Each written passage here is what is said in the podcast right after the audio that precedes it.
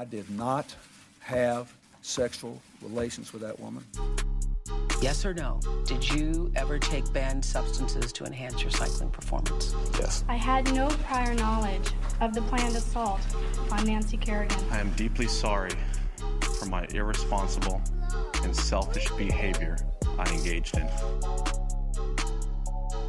What's up, everybody? Welcome back to Oops, the podcast. I, as always, am Giulio Gallerati, joined by my good friend Francis Ellis. How are you? How are you, buddy? Man, I'm happy to be talking to you again. It's the bright spot of my day. I know, I know. Same here, dude. How how you feeling? You got dude, a haircut. I think. Ah, thanks for noticing. You did, but so did I. You got another one? Well, I got a real one. Oh wow, yeah, so did I. I got a real one. Oh. I got some super, super, cuts though, dude. And like Ew. my sideburns are kind of fucked up. They're like not the same. Super cuts is like the uh I don't even know what you'd call it. It's so shitty, right? Yeah. It's the yeah, Taco it's Bell of haircuts. Yeah, truly. That's a good comparison. Um, Why did you go to Supercuts? What happened in your life recently that forced you to do that? So I was visiting my parents uh, in Connecticut, and they where they live, they don't have like good places to get your haircut. As far I, am sure, I'm sure they do. I'm sure they do actually, but they just don't go to anywhere special. Um, not that I need somewhere special, but I was in a rush, and to be honest, I trust Supercuts more than I trust like Joe the barber. Uh huh. Okay. Like, I don't need that. Like, I don't need like a man's man guy cutting my hair and like getting mad at me when I ask him to do something. You know what I mean? I wanted. You you don't need uh, Confederate flags in your barber shop to feel like you're gonna get a good haircut. Well, I I don't know if that's what I meant, but. well, you know what, Giulio? That's why I'm here to put words in your mouth. I Thank know you. what you mean. Um, but I need. I like having a woman cut my hair. Oh yeah. Yeah. Do you disagree? Because Ricky, who I'm actually staying with right now in Florida, we'll we'll get to that. Holy um, shit! Ricky won't let a woman touch his head, and I don't like when men cut my hair. That's a great question. Uh, I'm honestly, I had a woman cut my hair the other day or yesterday, but my in the past, my barber of choice has been this Russian guy named Sasha.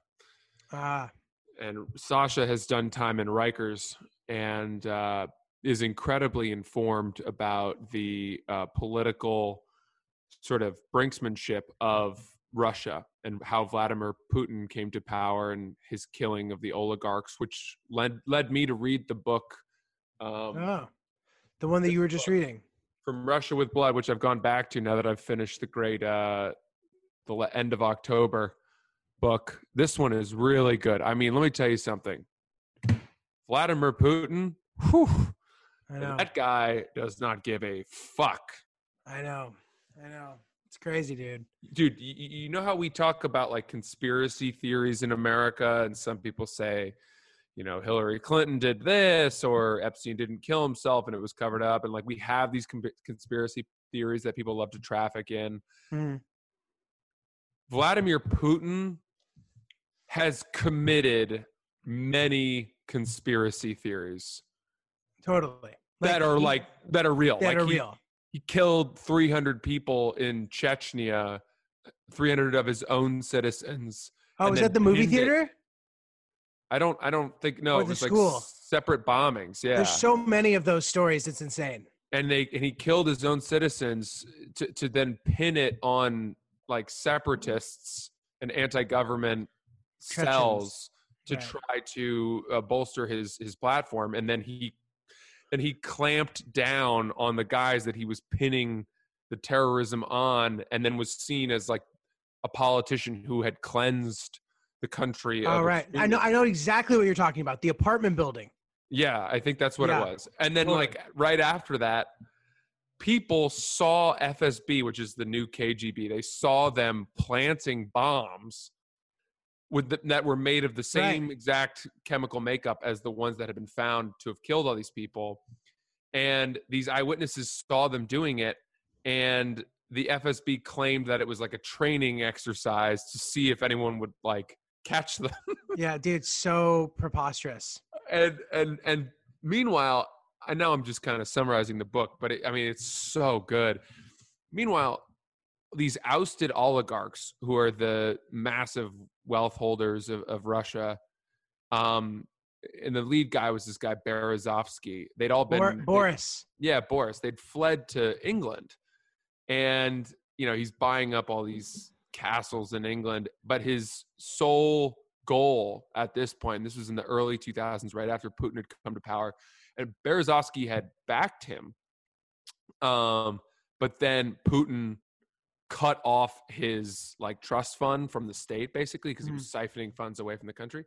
And when he did that, Berezovsky turned on him and made it his mission to uh, to reveal what Putin had done to come to power. And he put out like a documentary and a book and all these things. And I mean, I know where this is going. I haven't gotten there yet, but I'm, I'm I know that Yeah. Putin ends up killing Berezovsky. He spent a lot of time in New York too, Berezovsky. Yeah, he was. He's a very rich dude, and dude, they go to like nightclubs and drop you know 100 G's, and I mean the wealth is just insane. Oh, So is that is he the main focus of that book? Do they talk about Khodorkovsky too? Yeah, Khodorkovsky, Patersvili, um, and then Scott Young, who was like the fixer, the handsome fixer who ran around, you know, London and, and Chelsea and Soho and London and uh, was just like slinging money everywhere. Um, it- it's fascinating, dude. I mean, the- cool. the, the shell companies they set up, all of that. It's it's a really exciting and incredibly well written book, but it also it also makes me wonder like the, the the woman who wrote it is a woman named Heidi Blake and she had written the original story for BuzzFeed News and then she expanded that into a book and I have to wonder that when she was writing this book was she fearful for her life Like probably. do you know what I mean? Like when you're Yeah. writing about a topic that has resulted in other people, everyone else who's talked about this topic, every Russian person, admittedly, has basically been killed for talking about it. If you're if you're becoming the author and the face behind this story, how scared are you? Right. Right. I mean, probably very scared, dude. Or or at least you you know that you got to be careful. I think to me, journalists who write about stuff like this are basically like the the wingsuit flyers of journalism. Right. Look at Khashoggi, man. That was a good example that we were talking about before. The the Saudi Right. guy who's writing for the Washington Post. That whole thing, they completely botched that operation of chopping him up, Right. getting away with it. It- I I just have to wonder if, as a journalist, your desire to get the truth out there is so great that you're willing to put your life on the line for it. Right. No, dude, I know. It's fucked up. I mean, it's impressive, but at the same time, how much of it is also like, all right, well, are they chasing like Pulitzers? Are they chasing book sales? Oh, right. You know, what's the balance there? How how how moral is it? Not moral, but like how um how much in, yeah how how much integrity, journalistic integrity, is driving the Right. need to get this story out. Versus, I'm sure quite a bit, man, because the people need to know the truth, you know? Yeah. And I think if you do a good job at delivering the truth i under crazy circumstances like that, you get rewarded and you get the notoriety as well, you know? it'd be pretty cool to win a Pulitzer. That would be fucking cool, dude. Yeah. The name of the book is From Russia with Blood, written by Heidi Blake. It's about the Kremlin's assassination program uh, and how Vladimir Putin basically went after all the rich Russian dudes who had left the country after the fall of the, the Soviet But Union. but the connection is the the connection between all of them is that they all were opposing him. If you like were willing to play the game and like stay out of politics, like you get to keep, keep rocking. And you know who you know who was the big guy who played the game? Abramovich. Roman Abramovich, who Yeah. owns Chelsea. And one of the reasons that he was so well liked by Putin was that in Putin's early rise, when he was like the mayor or deputy mayor of St. Petersburg, uh, Abramovich bought him like a $500 million yacht. Dude, Roman Abramovich used to give yachts out like they were flower bouquets, That's so like they were edible arrangements. That was his gift of choice. crazy, dude. Can you imagine?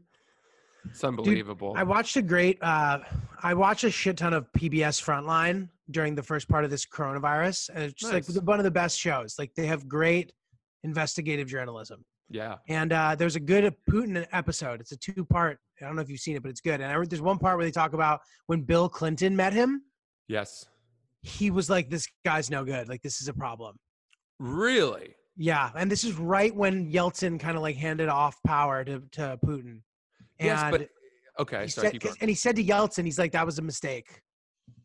And I think they say on Yeltsin's deathbed, like he had mentioned that maybe he had made a mistake by grooming Putin to be But Yeltsin was falling apart. He was like a right. No, he was incompetent. terrible for sure. alcoholic, and you know they basically knew they needed to get him out.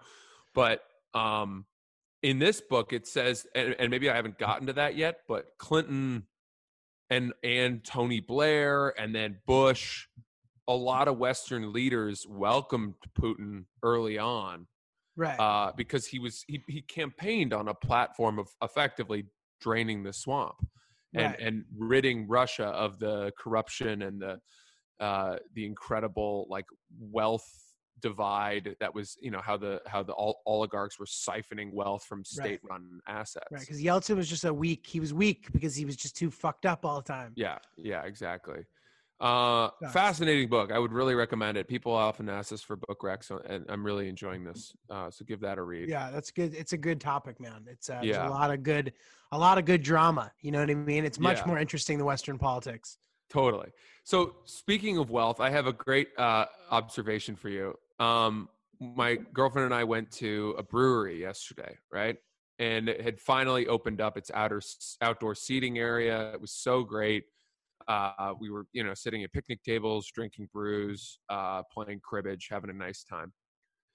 And I looked at another table near us, and it was a family with like a dad, you know, I presume either his son or his son-in-law, and then daughter or daughter-in-law, uh, who were probably in their early 30s, about about my age, and then his wife. And this dad was wearing like a puffy vest, handsome-looking dude, kind of looked like Chris Cuomo a little bit, you know, but but older. Mhm. And he was wearing a wheels up hat. Do you know what wheels up is? Does it mean that you fly planes? No, Wheels Up is one of those private jet rideshare services Oh, gotcha, like NetJets, gotcha. um, where basically you like can almost Uber private jet.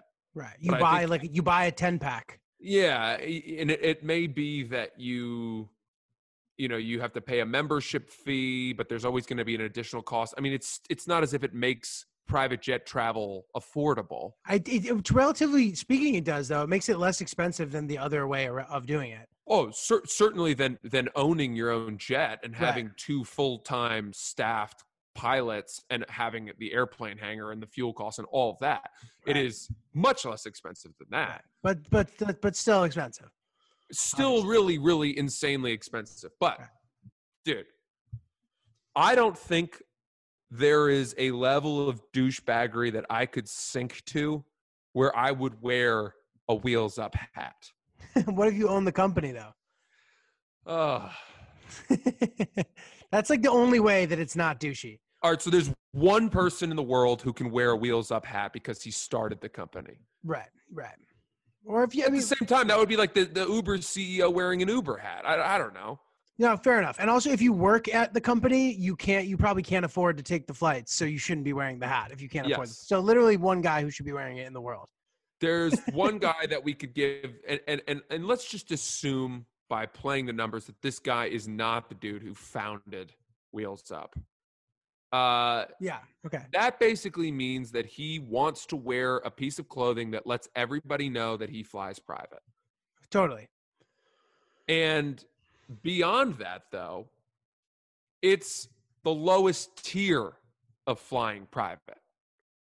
Right. No. Totally. To- You know what I mean? definitely Like he's not he's not so rich that Like like there are rich people that would look at him and be like, "Really? You fly wheels up? That's fucking Yeah, pathetic." dude, it's it's the timeshare of flying private. Yes, exactly. It's Yeah. like it's it's a third floor apartment in a high rise in Miami Beach of flying private. Third floor, not like 20th or 30th floor, probably with canal views, not beach views. You know what I mean? Totally. uh dude, so I was looking at this guy and I just thinking like, okay, so so people who own private jets and are super baller like Yeah. one billion dollars plus. They don't wear like I'm a G5 owner, Totally. you know, Gulfstream proud proud Gulfstream daddy. Right. No, d- d- dude, absolutely. And it's because people, when you're a fucking billionaire, people know because there aren't Yes. a ton of those. So my guess is that if this guy is a wheels up dude, he's probably in the like hundred million range. Maybe a little north, maybe like 100 between 100 and 200 million. You could, b- in theory, have less and be doing the and be taking wheels. Yeah, you probably could. You Or probably whatever. I mean, listen, I- yeah, it all okay. depends on your priorities, right? Agreed. Okay, let's assume he's in the hundred mil range, which is no slouch. It's no slouch. If you if you're sitting on a hundred million dollars, yeah, you you can fly.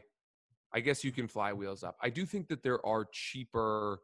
There may be cheaper private air travel options than that, but I just thought it was the douchiest thing to wear a fucking wheels up hat. I really did. Dude, yeah, it's that's yeah, it's extraordinarily douchey. But how old is this guy? Yeah, probably 62, 65. Oh, well, you sorry, you mentioned that already. Cuomo, eh, older Cuomo older. Cuomo, but handsome, like kind of dashing looking guy. Let's look at the pictures of the. Um, I'm looking at the picture of the wheels up, and the fact that we're just assuming no, it's definitely not either of these two dudes. It's funny too, man. It's like when you're that age, that's the age where like you you have just enough like juice left in your dick that you want to like impress girls. Totally. Like the, that like 60s age guy. Those are th- that's like an age where you can still like score young chicks if you're rich enough. yeah, yeah. know? He seemed he did seem pretty at peace with his family. Like they looked happy, but that doesn't mean that he's He's not trying to impress taking secret yes, taking secret wheels up trips to Aspen to see his 23 year old uh, au pair from Russia. You know, Are you a Mile High goes. Club member? not with another person, by myself. Are you jerked it? Oh, many a time, many a time. Nice. Are you? No. Um, but I I one time could have probably executed it, and I was fighting with with the girl I was dating at the time, um, and we didn't pull it off, and it's a it's a regret for sure. I will one day join it though. Explain your process. Um, okay, uh, where are you talking about the time where I missed How would out? you how would you pull it off? Because it seems super Okay. risky to me, and Okay, you can get arrested for it. So this time, the time that I could have but didn't, I was on a private flight, and Oh wow! But but but typically, you know, it's this girl's parents have the money, so we're always with her parents.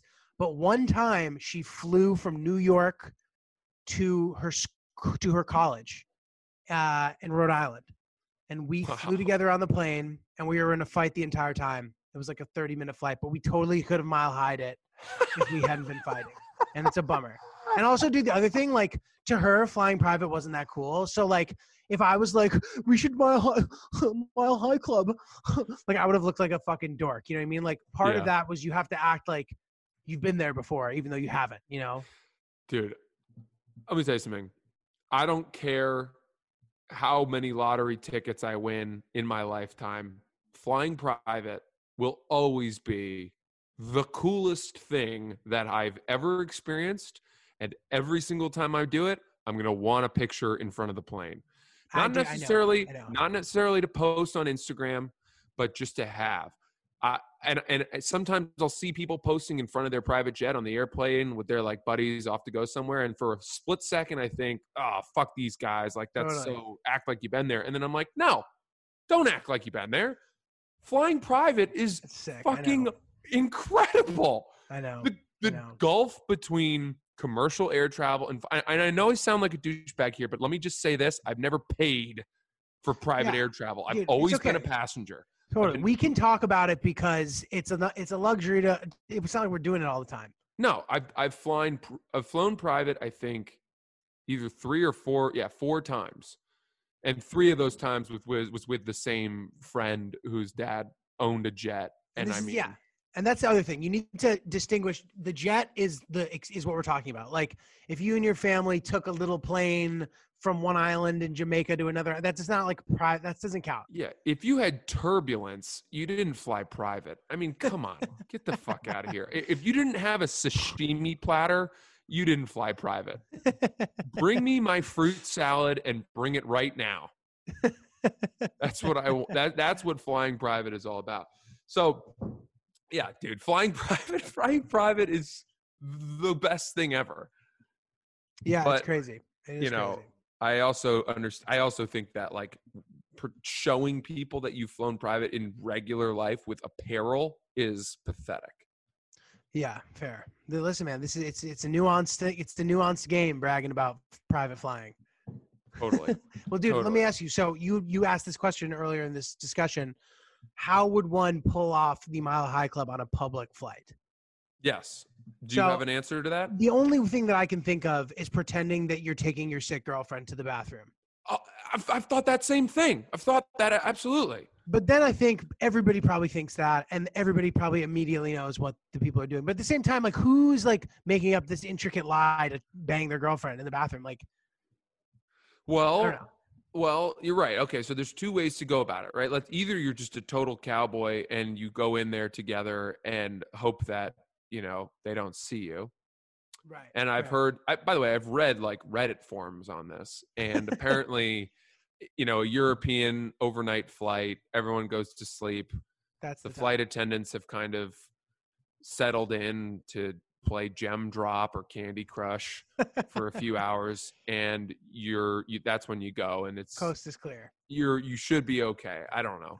That's one thought. The other thought is to to try to, to cover your tracks and, and get ahead of it by saying, "Yeah, my girlfriend is really sick or she's having a panic attack. I'm just going to go into this two foot by three foot bathroom to help her with her claustrophobia by adding another person into this terribly small room." Right.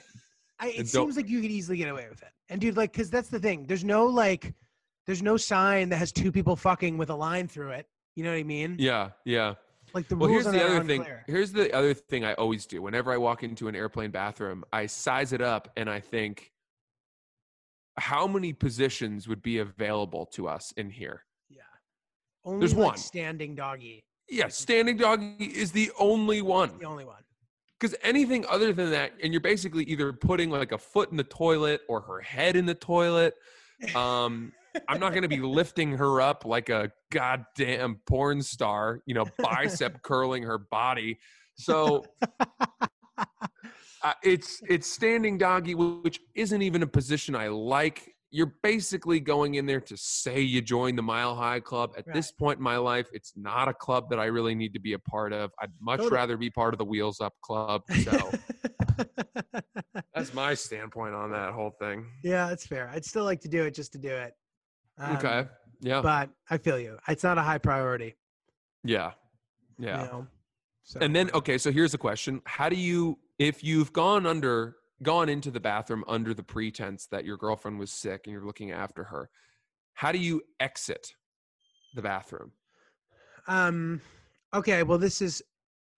Well, that's a Th- there's a couple ways you could do that. First of all, you could notify the flight attendant as you're going into the bathroom, and be like, "She's sick," like you said, to get ahead of it. Yeah. Or you could just both go in, and then you the guy as the guy you exit first. If there's anybody else waiting, you explain to them that she's not feeling well. Mm-hmm. If there's nobody waiting, you just walk back to your seat, and then you let her finish up, and then she goes. But my question is if there's a flight attendant out there checking up on you, suspicious, do you say she's doing a little better now, she just needs a little more time? Or Definitely. do you say and then and then does your girlfriend like work herself up to look like she's been crying? How far do you go with the ruse? you, you at that point, dude. Once you've gotten away with it, who fucking cares? She could be she could be perfectly healthy, And if the flight attendant's like, "Oh, that was a quick turnaround," you'd be like, "Yeah, it was. It's a miracle." Or you're like, don't you insult me like that? Quick turn. What the fuck? Seven minutes. You know. I'm a Sky Miles member. oh man, dude, my allergies just kicked in. My eyes Yeah. are so itchy. Same, same. It's crazy. Um, God. dude. So I was in. Yeah, everybody. Sorry to everybody dealing with these allergies right now. Guys, if you're thinking about starting a podcast, fill in the blanks here. If I were in a concert right now and I said, if you're thinking about starting a podcast, I'd then turn the microphone to all of you sitting in the stadium and you would all yell, Anchor, Anchor. And then you'd say, go to anchor.fm to download the software where you could host your very own podcast, see all the best analytics. You could see it in a way that was really user friendly and nice and not too technical and industry jargony. It's a way that any person can look at it and be like, ooh, that's pretty. And also, it's our podcast. And you, there's no minimum listenership required to advertise and monetize. So you can immediately have ads when you hit the ground running. It's really exciting, really spectacular. If you want to start your very own podcast, anchor.fm, download it now. I was in Connecticut for a few days. Yeah. My parents. Yeah. Um, Bring us up they- to speed on the life and times of Julio. Well, dude, this is good stuff. All right. So first of all, it's I want to paint the picture of the town that we live that we're from. It's called uh, Haddam. Higganum is the town technically, but it's like part of this town, Haddam. Small town, Okay. um, and it's it's very rural, to the point where like I've realized that any friends of mine who like grew up in suburban communities or from the city, they may never encounter a town like this in their life. So rural, Mhm. small town, perfectly nice, like pretty middle of the road town. Um, but I went and stayed with my parents, and my girlfriend had to work. So we have one kind of like room that's conducive with that in the house, the study, right? So we we kind of cleared it before. We're like, Hillary needs the study. She needs to work in the study. Blah blah blah. Everyone's like, okay, great, great, no worries. And we're like, she has to be in there the whole day. Are you guys sure? Yeah, no, it's fine, totally fine. So she had an 8:30 a.m. work call. The first day we're there. The first day we're there. 8:30 a.m. She goes in the office. She starts talking. I'm not kidding you. Less than 10 minutes into the call, my dad enters the room shirtless with a towel over his shoulder and is just going through stuff while Hillary is trying to sell to sell shit. She's in a business meeting selling things. Yeah. And she's like, So, yeah, this is what we can deliver, like doing her whole spiel. And a nude man walks behind her. Like, you couldn't see his lower half of his body to see he had pants on either. So, for all you know, this man is completely naked, fresh out of the shower, just bumbling around. And I was like, Dad, what the fuck are you doing? She immediately just had to mute. Like, she's like, Oh, I'm to go ahead and uh, turn this, turn off the camera for a second, like trying to like. And just like what a what a tough. I felt so bad for her. She texted me. She's like, "Your dad just walked in," and, and like she was trying to be cool about it. So then we had to put a Yeah. sign on the door that was like, "Do not enter." You know, it's funny though, dude. uh, I think a lot of people in business are like that's so that's happened so much lately Right. that it's the new kind of New thing, like right? I brought my baby to work and I'm breastfeeding. Don't act weird about it. You know what I mean? Totally. um and it's funny because as we talk about transitioning to to so many people potentially working from home that will always be the occupational hazard Definitely.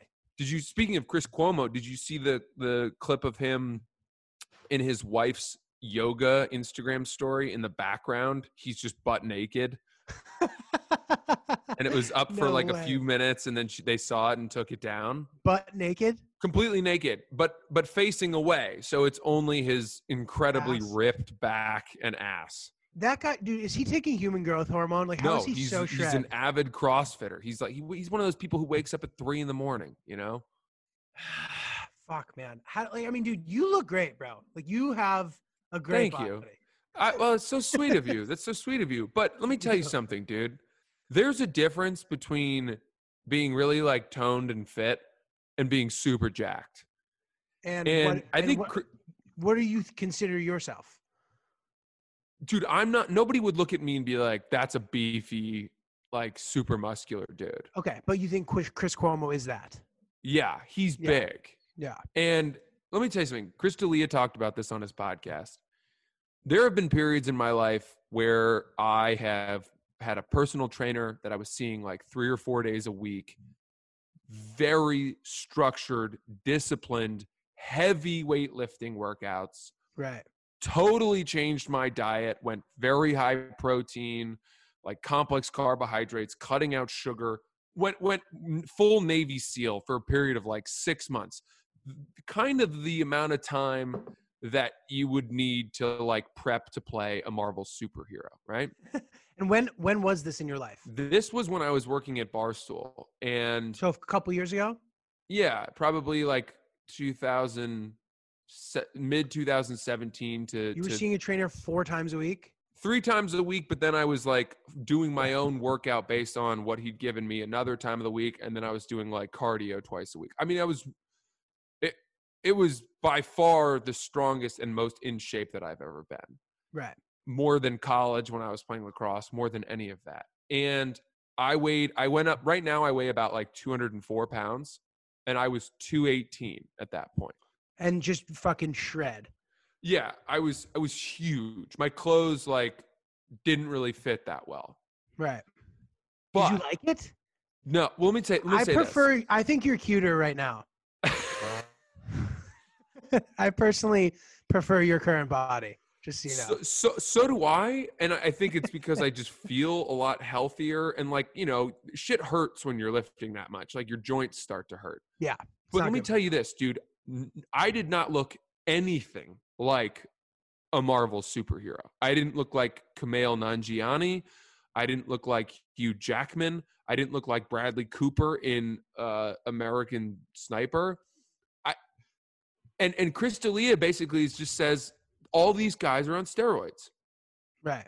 and I think that's that must be true because if I I, I just looked bigger, kind of all around, Mhm. but nobody would have been like, "Whoa, that dude's huge. That dude's Right. super jacked."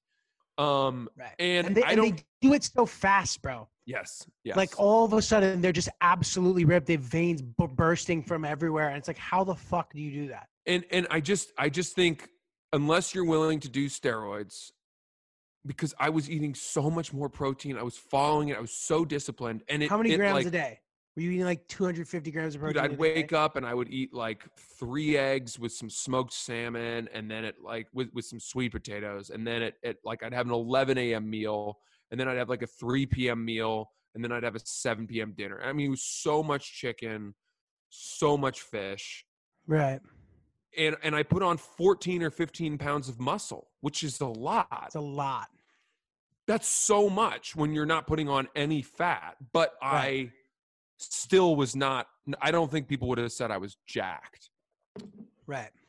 And so it just makes me realize chasing that like superhero body's bullshit unless you're willing to like Cut fucking corners. do do steroids or have a personal trainer who was appointed by the studio to watch everything you do and Right. force feed, you know, vitamixed protein down your throat like you're like you're a goose being Right. made for foie gras. Dude, I know one guy who he did it when I was on that prank show. Um, he w- did an episode, and this guy was absolutely fucking shredded. And he would tell me he would he would eat smoothies. He would only eat one actual meal a day. He would have a smoothie for breakfast, smoothie for dinner, eat a normal lunch, and the smoothie was like all natural, like da da da. And that he had lived like that for like seven years. Okay, but was he was he like big, No, he wasn't like gigantic, but he was just cut? super cut, but also like. I'll send you this guy. I'll, you'll be Yeah, like, you'll send be me impressed. send me his body. I'd like to see. I, I'll I send really enjoy that. Now listen to me. I, I'm also going to say this, dude. Maddie A07 is this guy's Instagram, by the way. If anybody else is interested, I'm gonna look him up right now. up. By the way, I have to say this. I love dudes with good bodies. Like I, I, I will stare at a guy with a great body. It, it makes me very happy. I don't know why. I mean, dude, look, it's good to see a good a good bod, dude. It's nice to see a good bod. I'll tell you this, man. I worked out so hard for two and a half months. I had a trainer writing my stuff and writing my diet, and my body like barely changed. Like I'm, and I was really good, dude. I didn't Mm. drink at all. I was really disciplined, and like I probably shed maybe three percent body fat, but like it was so much work and barely anything happened. And I'm just kind of like, what the fuck was it? like? What am I Yeah. doing? dude it, it, you know you have to decide what your goal is I, I find that i do just feel better when i'm eating cleaner food Oh, dude, Like- for sure. It just makes your brain work so much better. I feel the day after yeah the day after i eat a meal of like fish and vegetables for dinner versus the day after i eat a pizza objectively that I, i'm i'm in a better shape after the fish Definitely. but dude this guy matty matty 07 he's i wouldn't say he, he's like a cut almost like soccer player type body right. Okay. he's okay. not huge Okay. I wouldn't say that he's huge. With He's clothes fat. on, yeah, with clothes on, like I would think, oh yeah, that guy works out, but I wouldn't be like that dude is preparing for war. What do you think about his cute pick from May 17th? His cute pick from May. Okay, hold on, let me go back. Wow, It's he's like got a lot of really cute pics. Okay, so like I don't love that, and I think it's his puffy nipples. Like I, I'm a big Right. nipple snob, you know. Mhm. Um, I I really care a lot about the nipples, and if you look, our right nipple, his actual left nipple, is too puffy for me. The other one's fine. it a little bit. Yeah, it's just it just makes me think like you know hugging him would would he'd poke you, and I don't want that. So, dude, what? So you, but you, do you have? You don't have puffy nipples, right? No, I so I have puffy nipples, dude. I know, and I gave you shit for you one time, and it, it's the regret of my time podcasting with you. I felt so bad about saying that afterwards. Such because you were just like, I got nothing, and then I was like, No, tell Well, me I I, suck. it doesn't bother me that much, and I don't think it's like. I mean, unless there's something I'm missing, because it's funny today. So I noticed somebody else posted something about puffy nipples, like on Instagram. One of my friends, and I'm just like, is that like really a thing that matter? Like, I've never like felt self conscious about it. It's it's not. I would say that this dude, i- i- honestly, puffy's not really the right word. These are pokey nipples. No, no, but also I don't want you. I don't know. I don't want you to think that I am offended by proxy that you're making fun of this guy's puffy nipples. I don't care. Your But- your nipples are better than this guy's nipples. This guy's nipples look like he's that's ready to breastfeed. My nipples are not better than this guy's nipples. I don't think. Well, But, this, but whatever. You fight. Okay. You do what you can. so yeah. So my point being, all right, we're talking a lot about male bodies. I, I love a guy with a good body. I stare. and you know back 10 15 years ago i would have been insecure about my my sexual orientation based on those uh those lingering looks that i would cast at, at men with good bodies. Let me tell you something dude. On friday i went out on a boat with some old friends of mine from maine kids that i went to high school with right? Mhm. and they've stayed here. They've lived in maine. They have a great life they have a boat they go out fishing they get fucked up you know they got into cocaine late and Oh, so they're what? still really enjoying that and even at like 31 they'll have a bonfire and just spe- they'll just stay up all night talking It always blows my mind. which sounds like my nightmare but Same. that they're that's where they are at and we're out on the boat my girlfriend's there one of them has their girlfriend and they're they've been drinking since like noon and a couple interesting things happened. One of them used the word fag. Oh, and, like and- in casual conversation just like called me or another guy a fag but with no no gay uh it wasn't there was nothing m- malicious in terms of a gay sense. It was just using that word lazily. And my girlfriend and i like both stopped and we were like what did you say? And he was like oh are are you guys not cool with that and I was so I hadn't heard that word used that lazily in so many years right. that I was just like, dude, who talks like that anymore? Totally. And I, I wasn't even trying to like virtue signal or call him out or teach him the error of his ways. It was as if someone had walked out of a changing room closet wearing a 1980s outfit and being like, "This is Totally. sick, right, guys?" Totally. Totally. And I and I wanted to be, I was just like, wh- wh- where what time warp did you just enter from? To- dude, hundred percent. And then we continued, you know, to putter around these islands. One of them finished a bottle of like plastic Jim Beam Oh, and then just threw it into the ocean. Oh God. Jesus. Just littered. Trailblazing these guys. And that was when I was like, I didn't know people like this existed anymore. Right. And and I know that's a, an ignorant thing to say, and it's the very reason why people are surprised by certain political outcomes, or you know whatever. But I just like I hadn't seen someone discard l- trash into the ocean like that. Right. Especially with so like long. where we're at with like the turtles and the straws and like you know it's not a good look to be doing that in front of people you aren't super close to. Now i wouldn't do that i wouldn't do that to begin with but if i were going to do something off color i wouldn't do it in front of an audience that whose whose reaction i couldn't anticipate. That is exactly correct. yeah. The fact that you to, to be that comfortable around uh, uh, people that you don't know that well and to just assume that everyone is on board yeah. Big mistake it's i don't know it's like it's like dropping hate speech or or having a very specific conspiracy theory that you assume everyone's on board with. Totally. fucking I, I was i was aghast. I said to him i was like dude you could have just given that to me. I would have taken care of it for you. And he's like i know i'm sorry i'm white trash i'm sorry. And the water was like cold and we I, I that we we were ripping at that point. And so it was like i couldn't get the captain to stop the boat and turn around we were going full speed jesus and it has like it's haunted me that that bottle is just floating around out there That's good. Dude. You're a good guy. I mean, that dude. I, yeah, that's unacceptable behavior at this point. Like, what are you doing, dude? Especially uh, in front of other people. Like, what a what a bozo. Uh, what Like- a bozo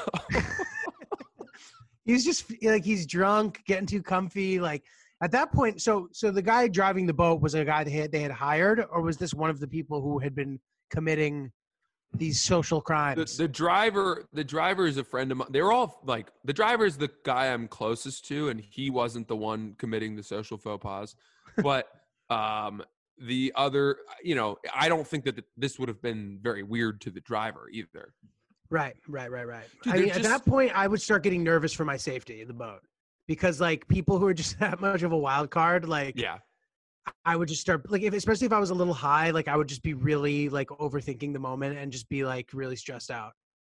Well, it yes, it it it, it made me realize that uh, obviously parts of the country evolve at different speeds. People evolve at different speeds, and that isn't to say that these guys will ever get on board with not throwing their shit into the ocean, but other things. I mean, uh, other things that were that stood out to me as being different.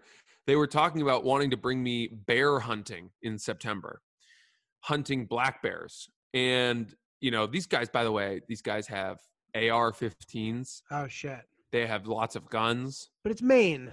It's Maine, but you know, I just I guess I even even I grew up in a bubble in Maine, dude. Owning an AR-15 is a different speed. That's a crazy. Yeah. I shot one of those at a gun range in Nashville. It is the loudest thing I've ever heard.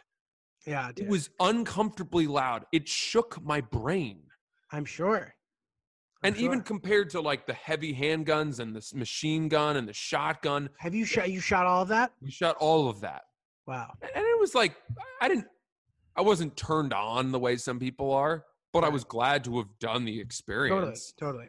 But the AR-15 stood out as a truly insanely loud, offensively loud, violently loud machine. Right. Um, so anyway, they're talking about bringing me bear hunting, and they're like, "Yeah, we drive up four hours on logging roads up to the northern Maine, no cell service. You know, we got the dogs. They, Dude, They why are they? the- Why are they Australian? I don't know how to do. that. I was doing the Maine accent. They're like, "Yeah, buddy, you know, you you, you get you bring the dogs up there, and they they they smell them, and they chase, they hunt the bear, they run them up into a tree, and then you Is just it like boom. Bostonian kind of? It's close to Bostonian. I got better at it. Take them up to the fucking woods. Yeah, dude. yeah. And they're like, oh, yeah, you, you get him up in the tree, yeah, and you shoot him, right? And boy, he falls out of the tree like a sack of potatoes. And then right at the ground, you put another one, you put another one right in his brain. Oh God. And then they like bring him to this guy who curates the, the whole thing. Like a he- Yeah, yeah. And he hangs him up in his garage on a hook. and then takes a machete and slits up. And they're explaining this to me as I'm like sipping a craft beer on the boat, enjoying the sunset. And they're like, the, the guts spill out all over the floor of his garage. And he's Oh like, What do you want? Some, you want some bear sausages? You want some, you know, we can make back straps, we can make fillets. The heart is really tender. And I'm like, dude, you know, I'll happily buy some of this meat from you, but I am not coming on this trip. Right. Well, at least they at least they. That's funny, dude. At least they eat it. Exactly. Exactly. I have no problem with hunting. I really don't. I have no problem with hunting, but I just I like patting animals so much that I don't think I could kill Yeah. one. I like animals, dude. I you know I feel you on that. I, there's just it, although you know um it sounds there's something cool about it, the idea of bear hunting. But yeah, I would probably pass also. Yeah. Um, but that's cool, dude. So all of that was the the precursor to my Saturday night, which was when I got invited to go perform on a stand-up comedy show, the first one that I've done in 3 Wow. months. How is that?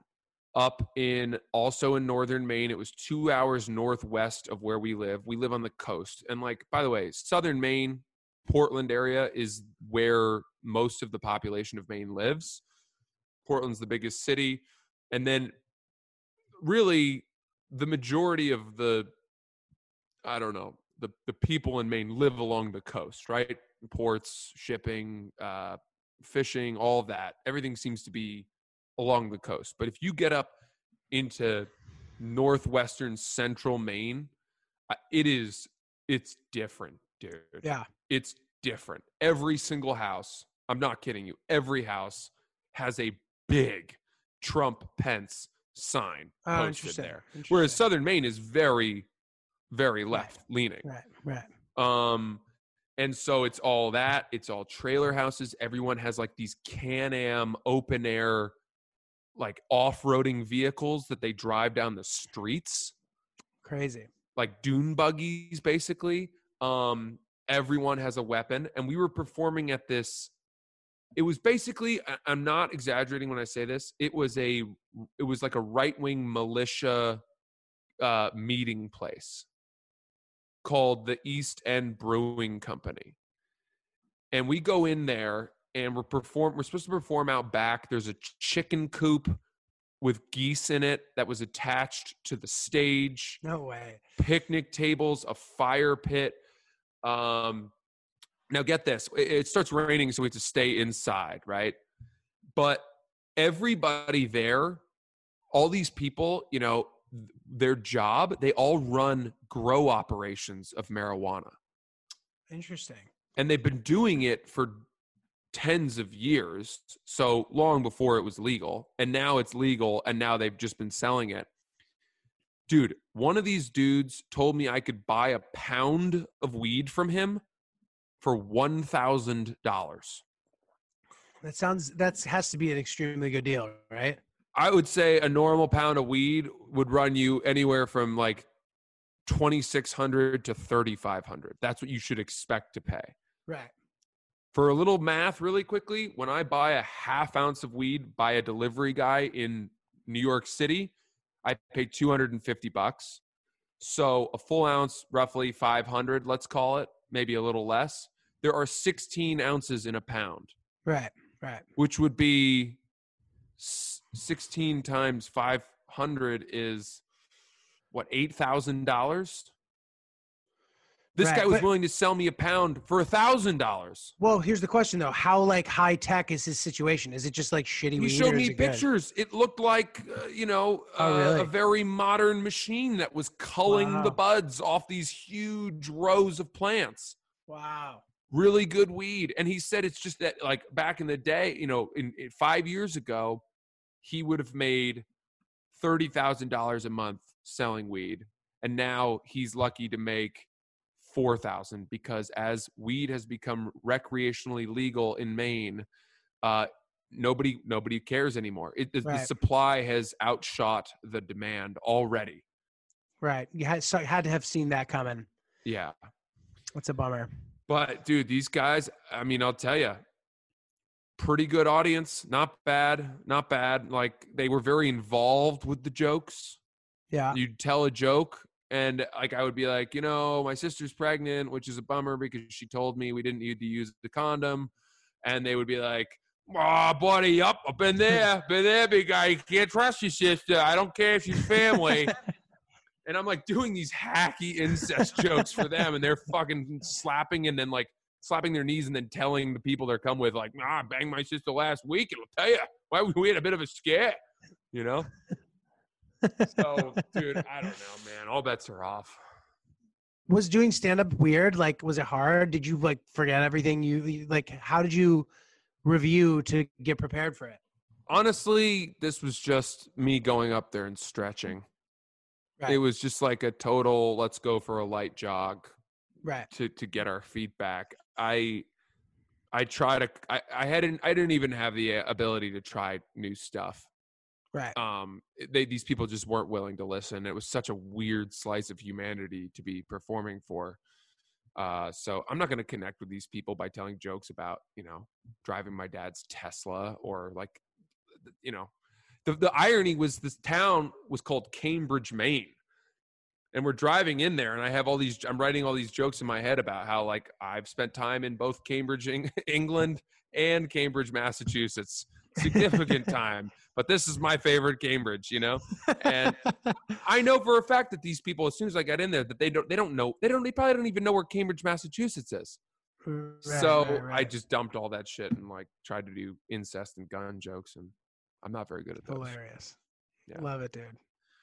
Ugh, i don't know so you're in florida Yeah, I'm in uh, Palm Beach, and uh, must be nice I've we flew, which and I was, you know it's it's like it's it's the time of year that's normally not busy here, you know. So now Right. I guess it's busier because of all this shit. Um, and you know it's it, dude, it's it's it's a nice change of pace, staying with friends. Um, Ricky, who you guys uh, listeners have probably remember, he was on one of our episodes, and uh, just you know laying low for a couple weeks and figuring it out, man. Love it. Did, did Hillary fl- come come down Yeah. with you? Yes, Hillary's here too. Nice. Um, flying was like very chill. yeah. Um, you know, not a How- ton of people in how- the airport. How full was the plane? I mean, it wasn't full, but it wasn't not. I mean, there was definitely like the Aeroflot flights that I took during non-pandemic times had fewer people on them. Yeah. yeah. You know, what I mean, like these, there's probably 50 people on the flight. On a Um, plane that holds what, hundred? I'm not. I'm well. There's no middle seat, so like no middle seat action happening. But like most of the rows had two people in them, two people in the aisle and the window, but nobody in any middle seats. Um, I see. and you know I, i'm happy that i did it because you know I'm, i would feel very comfortable flying elsewhere as well Yeah. That's good to know. so Yeah, I think things that are um God, I never know what to say, but I, I'm hoping uh you, you see people inching back out of their shells in in certain facets of life, and that's very encouraging. totally Um, should we wrap there? Let's let's uh, let's it. let's wrap it up. You guys are the best. We've really enjoyed uh, everything as always. Talking to you guys. it Um, was a pleasure we have some fun reader e- emails and submissions to talk about on the next episode, which we may do. Um, but for now, keep sending us your thoughts, your struggles, your experiences, especially any. Send us some thoughts about um, if you've got any Mile High Club tips for next Yes. episode. We'll, we'll love, we'd love to hear that. For now, I'm Oops. Uh, I'm Francis Ellis. This is Oops the podcast. He's Julio Gallerati. Uh, G, any final thoughts? um no everybody stay safe and uh good luck out there